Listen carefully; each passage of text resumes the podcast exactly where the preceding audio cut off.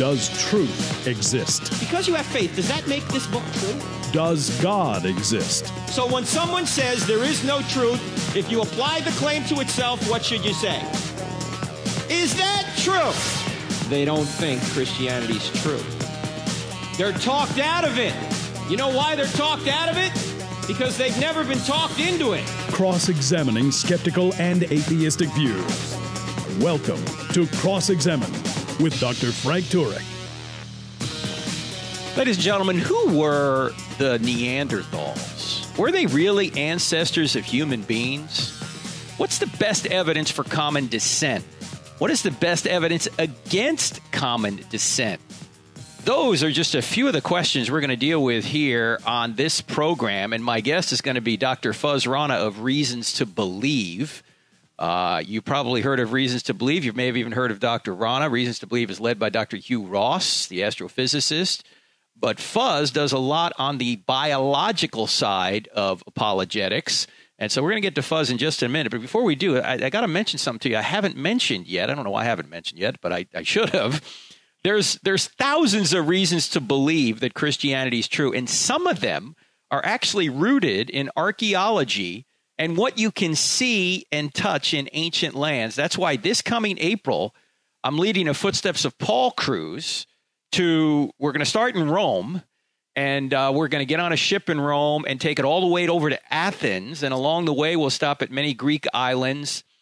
We're also obviously going to stop in Athens and Corinth, which is about an hour and a half bus ride from Athens, and see those primary spots where Paul ministered and where Paul wrote most of his greatest works. Of course, First and Second Corinthians and the Book of Romans are core works of the Apostle Paul. And uh, this trip I've been on before. Normally, uh, we've gone the opposite way, started in Athens, wind up in Rome. This time, we're going to start in Rome and go backwards toward Athens. And it's in uh, April. I think it begins on about April 20th. Uh, if you want to do the pre trip in Rome, all the details are on our website, crossexamined.org. You'll see a, a, banner come up. Just click on it. It'll take you over to the organization that helps us uh, organize these amazing trips, uh, livingpassages.com. Livingpassages.com. We're filling up pretty quickly. So if you want to be a part of this Footsteps of Paul cruise this coming April, uh, go to our website, crossexamined.org, or call Living Passages at 888 771 8717. That's 888 771 8717 every year for about the past three or four years, we've gone to Israel. I said, this year we got to do Footsteps of Paul. By the way, I don't know if you've ever been on a cruise before, but I love cruises. Not only because it's just wonderful being out on the on the ocean in a big ship, it's calm. There's, you know, I'm I'm susceptible to motion sickness, but I've never had any motion sickness on on one of these ships. The food is amazing, and the best thing is you wake up in a new place every day, and you don't have to drag your luggage anywhere. So it's just a wonderful time. Uh, so I hope you guys can join us on that Footsteps of Paul cruise. And then in April of 2020, we plan on going to Israel again. And of course, my guide or our guide with us will be uh, Eli Shukron, the famous uh, Jewish archaeologist who I've had on the program uh, a few podcasts ago. So check that all out. Oh, look, let me get back to our guest now, Dr. Fuzz Rana. Fuzz is the vice president of research and apologetics at Reasons to Believe, which is out centered out in California, but they have chapters all over the country. Uh, he's also the author of several groundbreaking books, including Who Was Adam, which is probably the best book you could get for the topic we're going to talk about today. He's also written a book called Creating Life in the Lab, The Cell's Design, and Dinosaur Blood and the Age of the Earth. He has a PhD in, PhD in chemistry with an emphasis in biochemistry from Ohio University. He is also an adjunct, adjunct professor at um, the place I'm an adjunct professor, my alma mater, Southern Evangelical Seminary here in Charlotte. And uh, Fuzz, you're going to be teaching a class uh, this uh, January, aren't you, over here at SES? Yeah, I sure am. And, and what a privilege to be affiliated with SES in, in any capacity. But this class is entitled Chemistry and uh, Molecular Biology, and it's part of their uh, scientific apologetics emphasis.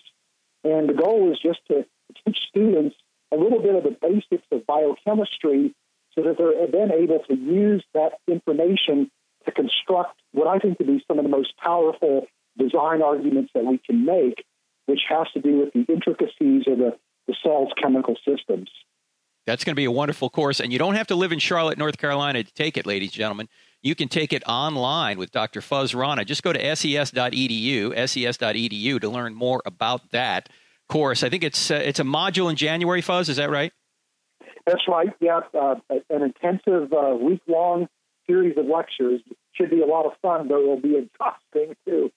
Oh yeah, oh yeah. It's going to be a lot there. But if you really want to uh, get uh, uh, up to speed on the most recent research into biology and from a, certainly from a design perspective, then you need to take this course. Now, Fuzz, I got so many questions for you. You know, biology is so is, is so far above all of our heads. Just the the average person, uh, you know, it can be very difficult topic to to know anything about and to know anything about it with authority. But you've uh, you've got degrees in this, and uh, you've been uh, in on some of uh, some amazing work in this area, and you're probably your Who Was Adam would be the best book we could talk about. But let's just start at, at the very beginning because most scientists out there today, most biologists, certainly not all, but most biologists will, will believe in what's called common descent, that, that we descended, all living things descended from some common ancestor. What do you think is the best evidence for common descent? Yeah, well, you know, typically if you ask a, a biologist what is that one piece of evidence that convinces them uh, of common descent, they would basically say it's shared biological features that organisms possess that cluster together in a natural group. And, and the way, the way to unpack that definition is think about our arm. You know, we have in our upper arm a long bone called the humerus. In our forearm, we have uh, the two bones the radius and the ulna. There's wrist bones. We've got hand bones, five fingers that are formed from a number of different bones. And that design that you see is actually found in every mammal's uh, forelimbs. And so, even though a whale's flipper and a horse's hoof and a human arm functionally do very different things, they're built around that same design. And, and these are called homologies or homologous designs. And so the argument is that a common ancestor must have had that design, and as that ancestor gave rise to different lineages, that design was modified uh, through evolutionary processes to create different structures that are essentially fundamentally the same design, and in, in essence, the same structure. And so then people apply that same kind of reasoning to the genetic makeup of organisms as well, saying, well, there's shared genetic features. For example, in the in the in the genomes of humans and the great apes, and so therefore those shared features reflect this common uh, evolutionary history. They reflect common descent. And when it comes to genetics, kind of the, the, the, the linchpin for many people is the idea that many of those shared features are non functional, or at least the claim is that they're non functional. And so the question is well, why would a creator introduce non functional DNA that's identical in corresponding locations in genomes, the only way to make sense of this is that there must be, you know, we must have evolved through this idea of common descent. And I remember years ago, uh, it was uh, Philip Johnson who wrote that seminal book called Darwin on Trial back in 1991. One of the first books I read on this topic, a brilliant book. And uh, I mean, uh, Philip uh, Johnson asked uh, through email uh, Richard Dawkins a question, and the question was, Dr. Dawkins, what's your best evidence for macroevolution? And he basically said what you just said there, Fuzz. He said, and I'm quoting now, the reason we know for certain that we are all related, including bacteria, is the universality of the genetic code and other biochemical fundamentals. Now, he didn't add homology with regard to body structure, but uh, he's saying that the universality of the genetic code, we all have this common genetic code that points to a common ancestor, and you would add homology that we have common structure. And it seems like they, he could be right about that, that that is one possible interpretation. But is he right? And that's what we're going to talk about with Fuzz Rana right after the break. You're listening to Cross Examined with Frank Turek on the American Family Radio Network. Our website is crossexamined.org. That's crossexamined with a D on the end of it, .org. Uh, by the way, I haven't mentioned this very often either, but this podcast is on iTunes. And you could really help us out by putting a positive review on the iTunes uh, page, a five star review, just look for uh, Cross Examine, the one with uh, my picture on it, and uh, put a positive review up there. I'm going to be reading some of the reviews in future podcasts. That'll help us out quite a bit. All right, friends, see you in a couple of minutes. Don't go away. Thank you for listening to the Cross Examine podcast. This material is made available to you for free by the contributions of listeners like you. If you wish to support future podcasts, just go to crossexamined.org and click on the donate button, or simply use the donate feature directly on our app. Thanks.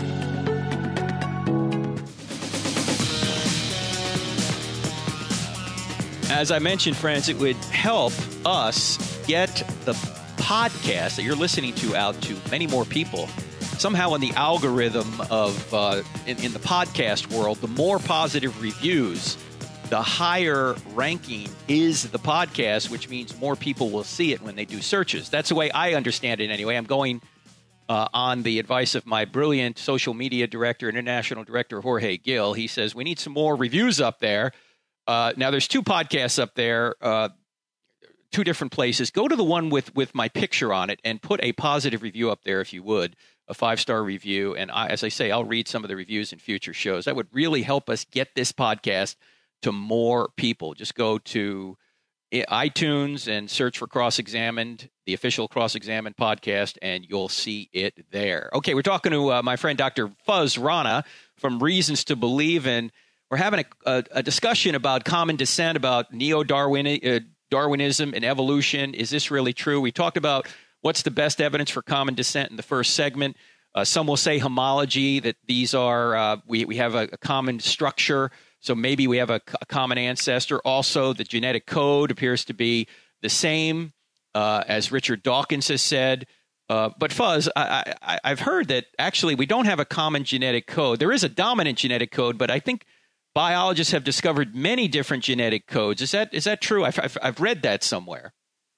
Yeah, well, I mean, there is what you know is oftentimes referred to as the universal genetic code, and there are slight deviants of that genetic code, or, uh, that usually are different in real, some really small, subtle ways, mm-hmm. and so they're referred to as non-universal codes, but they really are kind of uh, limited derivations of the of the of the um, canonical or the universal genetic code. So that would still feed into the narrative that there's basically one genetic code, and there are some variants that that come off of that. But if you want to interpret the evidence for a common ancestor from the genetic code and homology, you could do that. That's a fair interpretation, correct?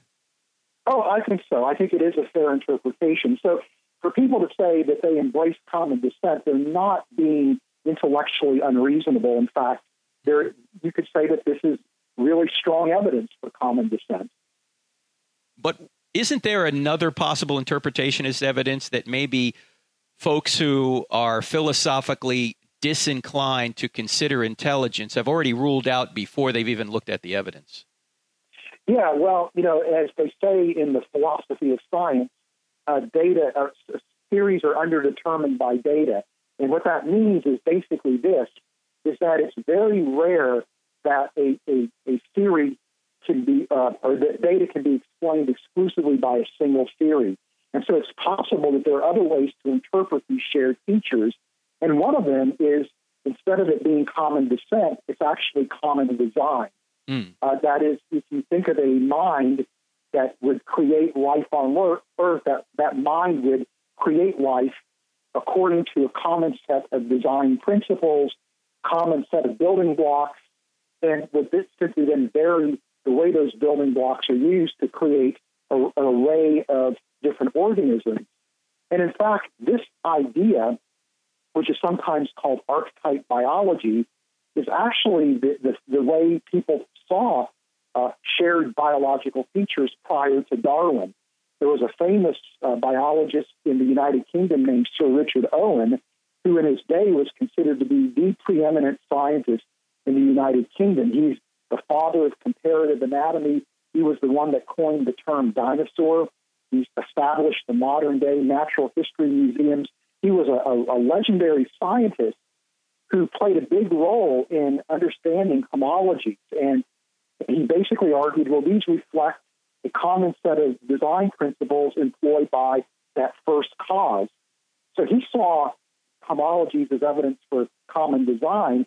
And when Darwin came along, Darwin basically co opted Owen's ideas and reinterpreted them as that, that archetype now became a common ancestor. And the appeal of Darwin wasn't so much that the evidence was in favor of Darwin and contrary to Owen's view. It was rather that Darwin was proposing a mechanism for how the, these shared features would arise, whereas Owen was thinking about this in a design framework. And there was such strong pressure to move biology towards mechanism that that is what really propelled Darwin to prominence in his ideas to prominence and caused people to abandon you know, this idea of common design. As we said many times in this program, ladies and gentlemen, science doesn't say anything scientists do. And here's a clear example of this. You've got two different scientists coming to different conclusions based on the same evidence. Why? Because you could interpret common, uh, or you, you could interpret, interpret the common genetic code and uh, homology as evidence of common descent, but you could equally interpret that evidence as uh, pointing toward common design, a common creator, a common designer. Now, Fuzz, given that you could equally, you could go either way if you're open philosophically to intelligence. You could go either way on this. What is the best evidence against common descent? I mean, is there some way of breaking sort of the tie here to say, well, no, the evidence points better toward toward common um, a common creator or common designer that it does common descent? Yeah, well, you know, in, in a sense, this is a really big question. But, but to me, you know, basically, when you're arguing that mechanism explains what we see in biology, then you, you have to say that that mechanism has to account for everything the origin of life, the design of life, and, and the history and the diversity of life.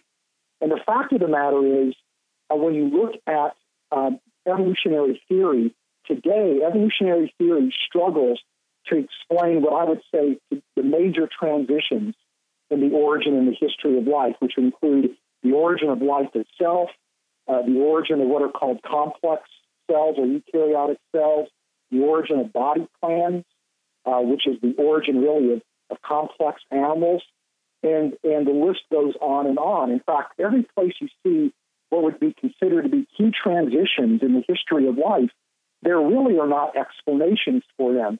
So, this idea of evolution being able to account for everything really begins to unravel when you look at the big picture. Uh, and in fact, every place where evolution struggles to explain uh, these key transitions are places when we look at the history of life and particularly the fossil record where these where the origin of life, origin of eukaryotic cells, the origin of body plans happens explosively without any kind of real intermediate forms documenting that, that explosive appearance. And to me, that explosive appearance looks a lot like a creation event. But then on top of that, I don't think that there right now is really what I would say a viable mechanism to explain uh, uh, again, many of these transitions that we see in the history of life, the mechanisms that we have available, primarily natural selection, can explain things like microevolution and speciation, variation that would happen within species, but it really struggles to explain the emergence of biological novelty and the emergence of major groups. And so I think, you know, you are well justified scientifically and intellectually to question this idea of common descent from the science alone. Mm. You know, uh, back two years ago, it was January of 2017. I had Stephen Meyer and Doug Axe on the program. We had a program called Five Royal Problems with Macroevolution, and this was on the heels of the Royal Society meeting over there in the UK in November of 2016, where a bunch of evolutionists got together and said, there's a problem with the neo Darwinian mechanism we have. We've got to find a new mechanism because it doesn't work.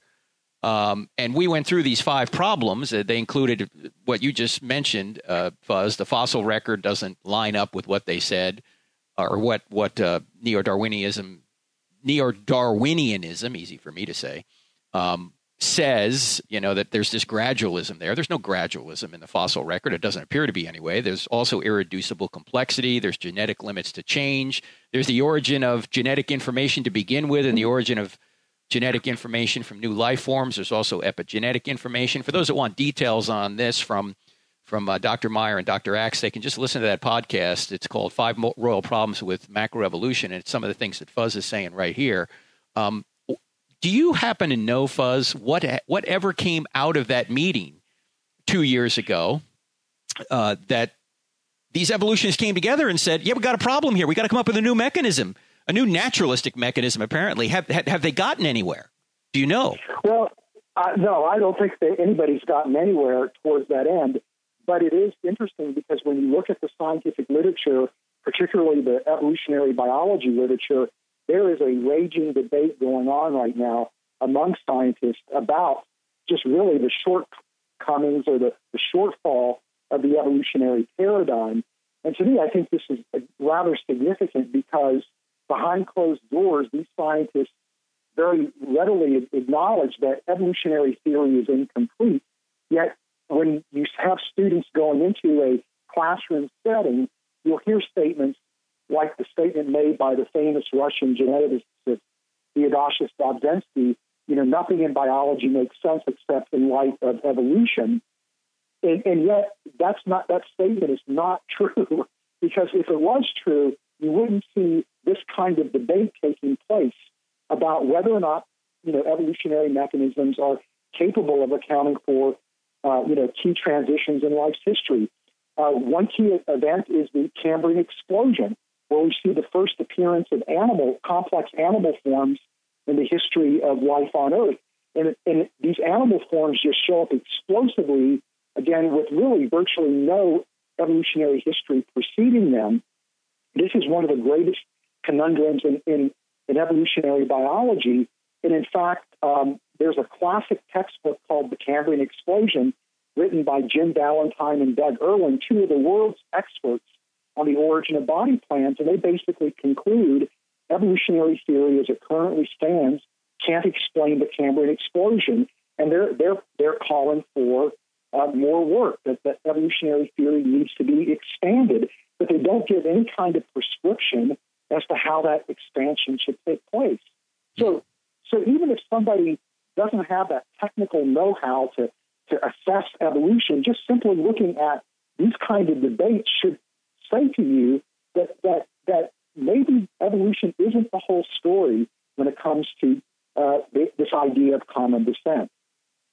We're talking to Dr. Fuzz Rana. His book, Who Was Adam, is probably the best book you can get uh, on the issues we're talking about right now. So if you want to learn more than what we could cover here in a 48 minute radio program, then get Who Was Adam and go to Reasons to Believe uh, and check out what they have up there on the web. As you know, Reasons to Believe is uh, led by uh, Dr. Hugh Ross and his colleague, Dr. Fuzz Rana, my guest today. I'm Frank Turek. More on Who Was Neanderthal Man right after the break, so don't go away. College campuses are hostile to the Christian faith, and three out of four young people walk away from the church once they go to college. That's why we go to college campuses and present I Don't Have Enough Faith to Be an Atheist in the United States and even all over the world. When we do this, we don't charge students a dime. That's why we need your financial support. In fact, over the past couple of years, we've been able to grow dramatically because of your generous support. And 100% of your donations go to ministry. 0% go to buildings. So when you give to Cross Examined, you'll be giving to help us go reach young people where they are. Would you consider giving today? Thank you so much, and thank you so much for what you've done already.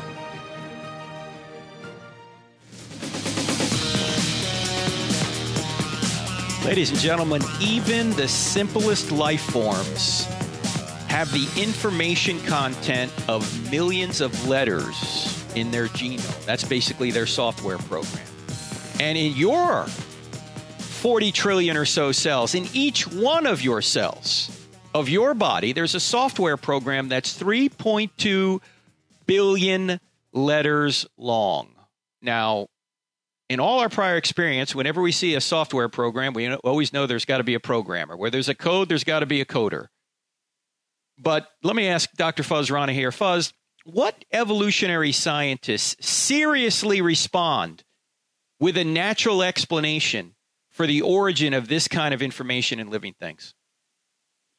Well, I mean, the, the only mechanism that you have is that somehow natural selection could take, you know, some kind of molecule that contains, you know, information and through natural selection begin to vary the, the sequence of those genetic letters that make up the DNA. Uh, and in that process of doing so, uh, create systems that, that have functional utility. But that, that, that mechanism just simply will not work on the early on the conditions of the early Earth. And so, to me, there's not a, a viable mechanism that could contribute uh, to the origin of life when you consider the conditions of the early Earth.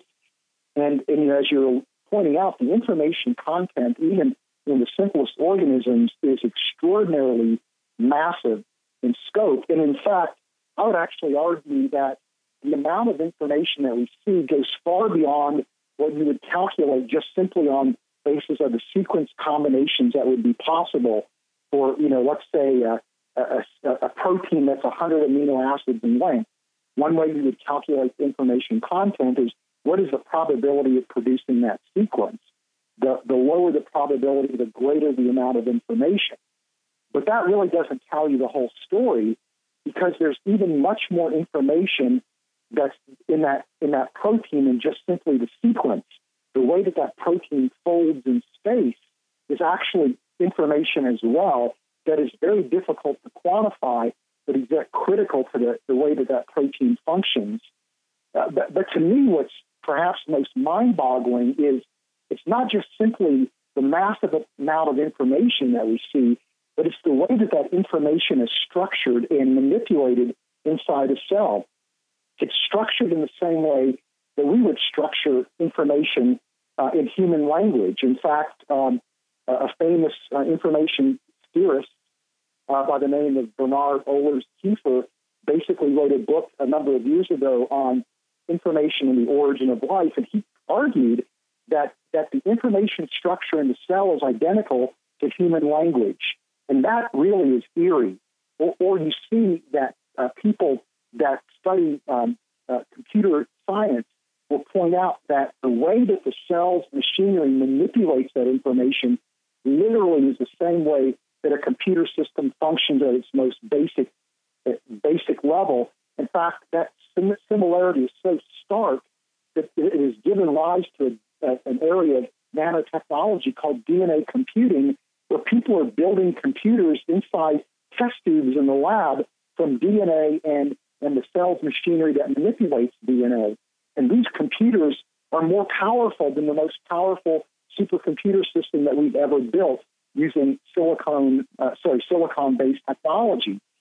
So stuff like that just takes that whole idea of information as an argument for design to the next level in my mind, because it's not only that we're seeing information, but that information exactly the way that we would structure it and exactly the way that we would manipulate it.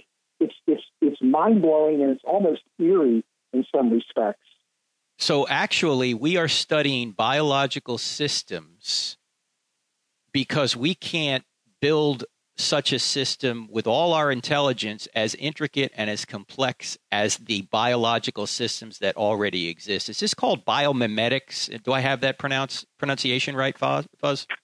Yes, you do. And and you know, Frank, you bring up biomimetics, and, and to me, that that whole area, coupled with uh, what's called synthetic biology, where people are trying to create artificial cells in the lab or trying mm-hmm. to to genetically engineer new life forms from existing life forms are arenas where we have, I think, opportunities to make completely brand new design arguments.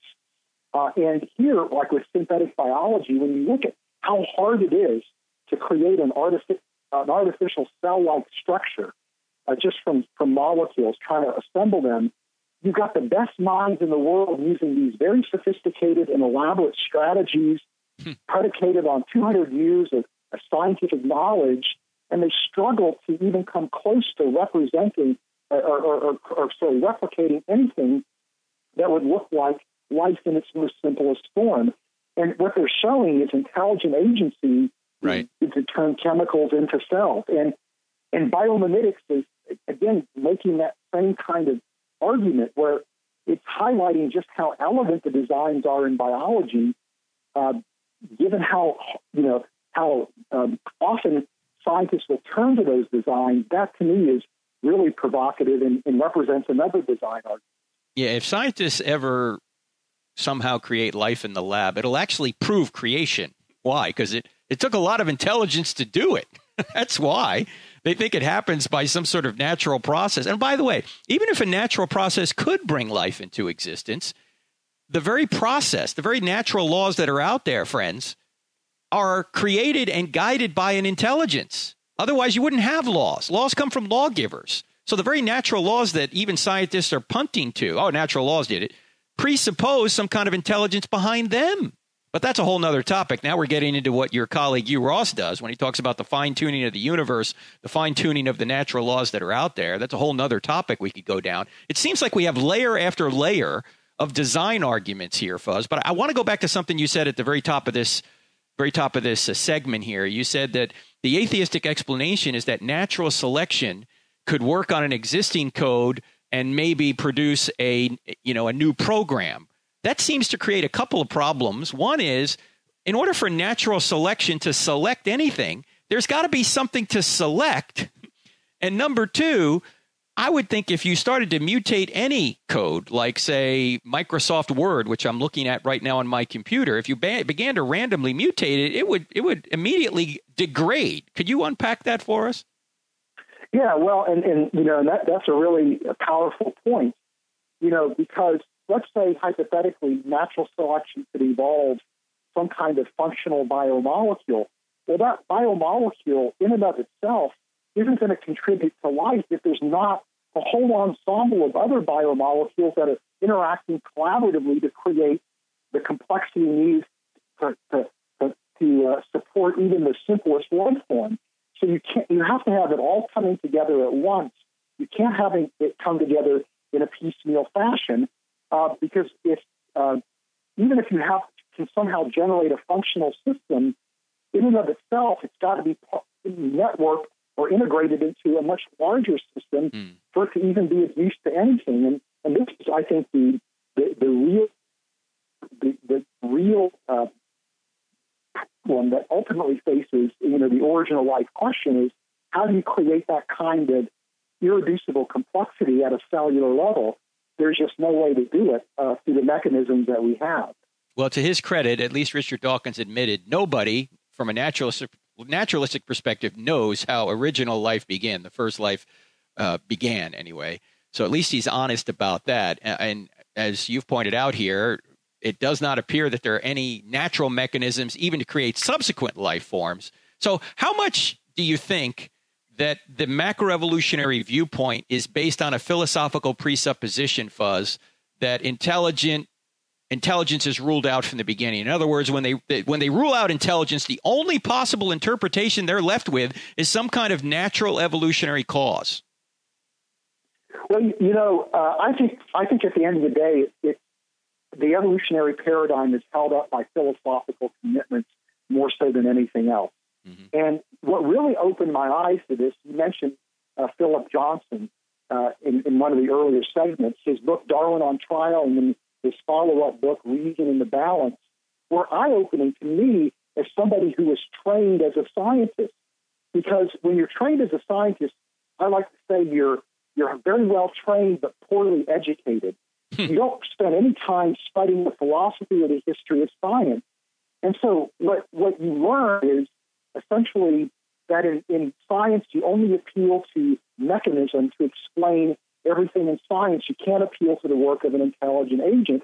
And most students of science, science just simply accept that idea. Mm. That's called methodological naturalism. That right. the only explanation allowed is, is again a mechanistic one. But what you've done is you ruled out intelligent design or any explanation involving the work of a mind. And so and, and so by definition, the only explanation you have are evolutionary explanations that even if they don't work, if they fall, if they come short, you don't have any other options. So mm-hmm. by definition, it has to be evolution. And this is a, a point that's so critical, I think, for young people to understand when they go into a classroom is that philosophy is really uh, uh, very important to understanding the operation of science. And if you don't understand that, you, you can easily be uh, convinced that the case for evolution is open and shut, when in fact it's not, and it's philosophy holding it up. Well, friends, we got to make a distinction right here that um, is critical because if you ever suggest that there's an intelligent designer behind anything in biology, they're going to accuse you of committing the God of the gaps fallacy. In other words, they're going to say, "Well, you're just putting a God, you're putting God in the gap of your knowledge. One day we're going to figure out a natural cause for this." You know, years ago we used to think, "Well, maybe the gods are mad at us, so they're they're raining down thunder and lightning on us." And we later learned, no, it's kind of a natural cause, thunder and lightning. So we look bad by plugging God into the gap of our knowledge. Ladies and gentlemen, that's not what Fuzz Rana is doing here, or any other um, intelligent design scientists. We're not plugging God into the gap of our knowledge. We're not arguing from what we don't know. We're arguing from what we do know. When we see um, thousands or millions of volumes of an encyclopedia of information in the smallest living thing and every living thing, when we see in your cells 3.2 billion letters long, a software program that long, it's not just that we lack a natural explanation for that, is that we have positive, empirically verifiable evidence for an intelligent cause. I mean, if you see John loves Mary, uh, John loves Mary in the sand on the beach, you don't just lack a natural explanation for that. You don't go, well, let me give science more time. We'll figure out a natural natural explanation. We say no. That's positive evidence for an intelligent being, and that's what's going on here. The problem is naturalistic scientists have ruled that out from the get go. So the only game in town for them is some sort of naturalistic mechanism. Is that sufficient? It doesn't appear to be. Uh, I said we'd get to Neanderthals in the last segment. Well, we're going to definitely get into it in the la- get get to Neanderthals in the last segment. So don't go away. You're listening to Cross Examine with Frank Turek on the American Family Radio Network. My guest is Dr. Fuzz Rana from Reasons to Believe. We're back in two minutes. Don't go. If you find value in the content of this podcast, don't forget to follow us on Facebook, Twitter, and Instagram, where you can find more. Just type Cross Examine or Frank Turek on the search bar. Also, visit our website where we add new videos, articles, and free resources daily.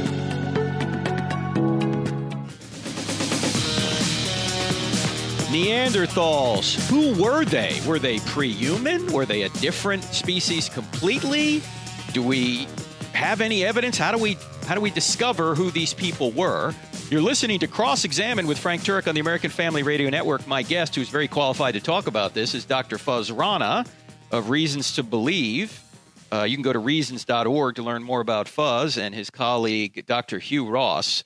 And uh, the best book on the topic that you can get is by uh, Fuzz Rana and Hugh Ross. It's called Who Was Adam? So let me just ask you directly, Fuzz, who were the Neanderthals? Were they were they pre-human? Who who were these people, or were they not people? Who were they? Well, you know, there's no topic that's more controversial than who the Neanderthals were. I mean, they, they were these. No, Trump is more controversial. Okay, I, will say Trump is. Okay, after okay. Trump, Neanderthals. Okay, go ahead. There, there we go. Right. Some will say, well, I won't go there. Anyway, go ahead. Yeah, yeah, yeah that's right. yeah, but but there are these these creatures that are referred to as hominins by um, by evolutionary biologists that mm-hmm. lived that appear oh about 200,000 years ago in the fossil record and disappear oh roughly about 40,000 years ago. They lived primarily in Europe and in Asia, parts of the Middle East, and traditionally they've been viewed as being these evolutionary predecessors to to human beings, to modern humans. But now evolutionary biologists argue that they, they didn't evolve into humans. They're considered to be an evolutionary side branch or an evolutionary dead end. Mm-hmm. Uh, but now for Christians, how do you make sense of Neanderthals? And there's all kinds of ideas that people have. Some would say, well, you know, Neanderthals are just simply humans. They're descendants of Adam and Eve. Uh, others would say, and this is the view that I would hold, is that they were creatures that were created by God that existed and then, then disappeared, that they had, you know, some limited intelligence and some limited emotional capacity, but that they were really different from us uh, in in that they lacked the image of God and and the the mental or the, the brain structures that would support, if you will, the image of God behavior. So the way we view them is that these are creatures that existed when extinct. They were created by God. They're not evolutionary predecessors to humans. So I would think of them in the same way that I would think of chimpanzees, orangutans, or gorillas. Fascinating creatures that were part of God's handiwork that have some resemblance to human beings, but also some very important differences. And so they're just part of God's creation. So that's how, as an old Earth creationist, I would, would look at Neanderthals. Now, you hear, or I've heard anyway, that Neanderthal DNA is, is in human DNA as if they were interbreeding at some point. Is that true? Can can that be determined definitively? What's what's the issue here? Well, that's become kind of the orthodoxy among evolutionary biologists that work on the question of human origins. Uh, there, there is some evidence that suggests that, that there is Neanderthal DNA in our genome that would have been introduced through what are called interbreeding events when humans began to migrate around the world and encountered Neanderthals. Their, their, the claim is there was interbreeding that took place that introduced the, this DNA into the human gene pool. Uh, but there are other things that, that to me don't quite fit that, that storyline. So at this point, my, I'm kind of holding that as an open question scientifically. Was there interbreeding or not between humans and Neanderthals?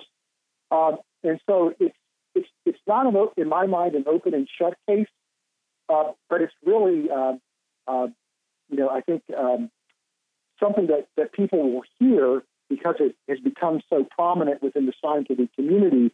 Now, if there was interbreeding, I think you know it raises probably some sticky theological issues for my particular view of Neanderthals, to be frank.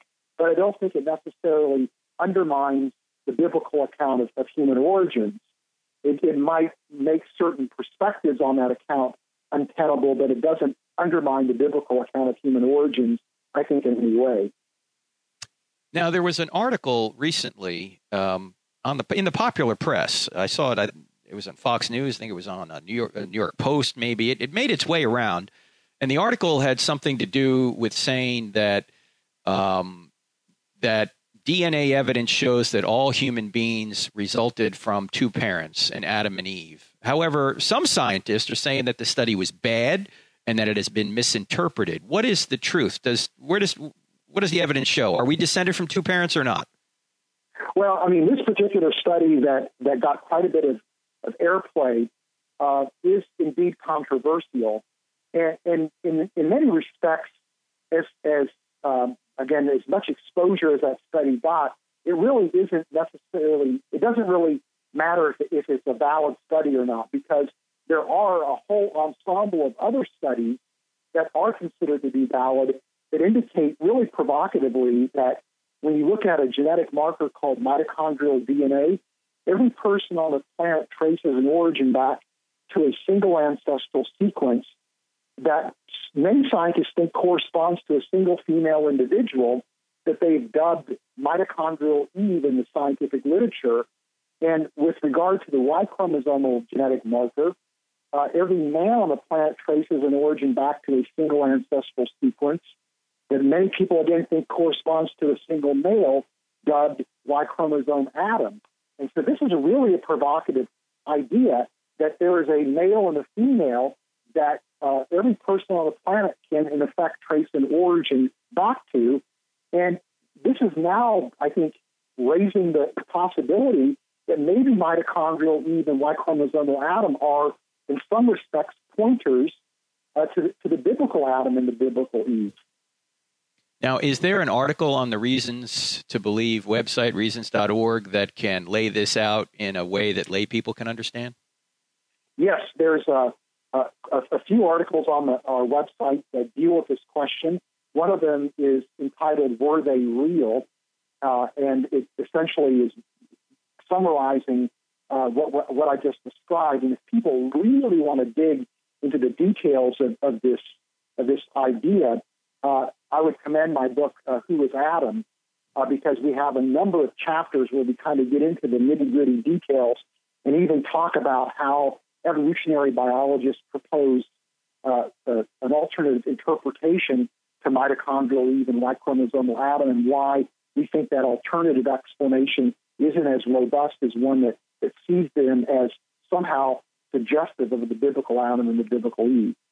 I want to go back to something you said at the top of the program. I forgot to mention it when you brought it up. Uh, you were saying that one of the reasons that scientists believe in common descent is because there's a lot of um, what I guess has been recently called junk DNA in the genome that it appears to have no function. But we've, in fact, Francis Collins' book back in 2006, uh, Language of God, really trumpeted this Trump DNA as evidence for common descent. You know, why they're, they're actually making a theological point. Well, why would a good God put all this unnecessary uh, junk in our DNA? I mean, if he was really a designer, he would he wouldn't have there wouldn't all this junk this junk wouldn't be in there. There'd be function there. But what have we learned since 2006, Fuzz? We've learned that there really is no such thing as junk DNA, correct?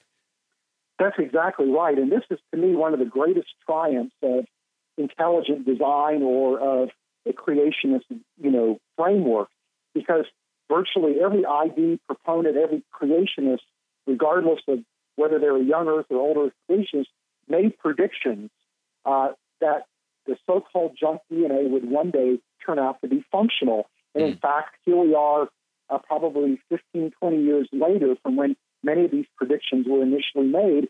And in fact, those predictions have come true. Virtually every class of so called junk DNA is, is uh, now known to be functional. When we look at the results of what's called the ENCODE project, which was phase two results were published in 2012, they argued that at minimum 80% of the human genome is biochemically active, and that activity looks like it's actually functional. So we're looking at data that says maybe most of the human genome is actually functional. And so mm-hmm. there's a revolution that's happened in how we view genomes from being a wasteland of junk to actually these incredibly sophisticated systems that are far more complex than we could have ever imagined that were really only on in our infancy in terms of understanding. And so what was this very difficult problem for intelligent design and creationism has completely flip flopped into what I think to be perhaps the most compelling evidence to think that the human genome is really the, the handiwork of, a, of a, a mind, of a creator. You know, it's interesting too that the Darwinists have always said that intelligent design is a science stopper. If you just arrive at an intelligent designer, you give up on science, you don't do any more research. Here's an instance, however, Fuzz, where exactly the opposite was the case. It were the Darwinists who stopped research into the into the 98% of the genome they thought had no function. It was the intelligent design people who said, no, we think it has function. And it turns out that the, the non coding regions, as you well know, actually uh, have implications for cancer research. In other words, intelligent design people were able to go in there because they're, they're intellectually curious. They're going, we think this has function. They found function in there. And they may find a way to turn off cancer cells at some point by going into the non coding regions and turning off certain aspects of biology or certain aspects of, uh, of, of, uh, of cancer cells. So I think it's exactly the opposite to what the, the Darwinists have said. The science stoppers are the Darwinists because they just give up looking for intelligence. Yeah, and that's an incredibly important point. And, you know, I would even go one step further that, that the evolutionary framework promotes a view of biological systems as being inherently flawed, as mm. being essentially poor designs. And so it's just with junk DNA that you see this, that so often when there is a feature in biology that we don't quite understand or doesn't initially make a lot of sense, people just basically say, well, that's just a vestige of an evolutionary process. It's just a poorly designed system. And then they stop studying it. There you and go. More, and then time and time again, when people, you know, stu- people don't, they stumble upon function not because of the evolutionary paradigm, but in spite of it. Hey, Fuzz, this has been great. I'm sorry we're out of time, but people need to get your book, Who Was Adam, by Dr. Fuzz Rana, R A N A, with uh, Dr. Hugh Ross to, to learn more. Fuzz, thanks for being on the show. Frank, thanks for having me. That's Fuzz Rana, ladies and gentlemen. I'm Frank Turek. Great being with you. I'll see you here next week. God bless. We work hard to create great content and deliver truth and valuable insights to all of our cross examined podcast listeners. If you agree, take 30 seconds out of your busy schedule to leave us a five star rating so more people like you can find us. Just look for the Cross Examined Official Podcast, three words on iTunes, Google Play, or Stitcher. We are truly grateful for your support.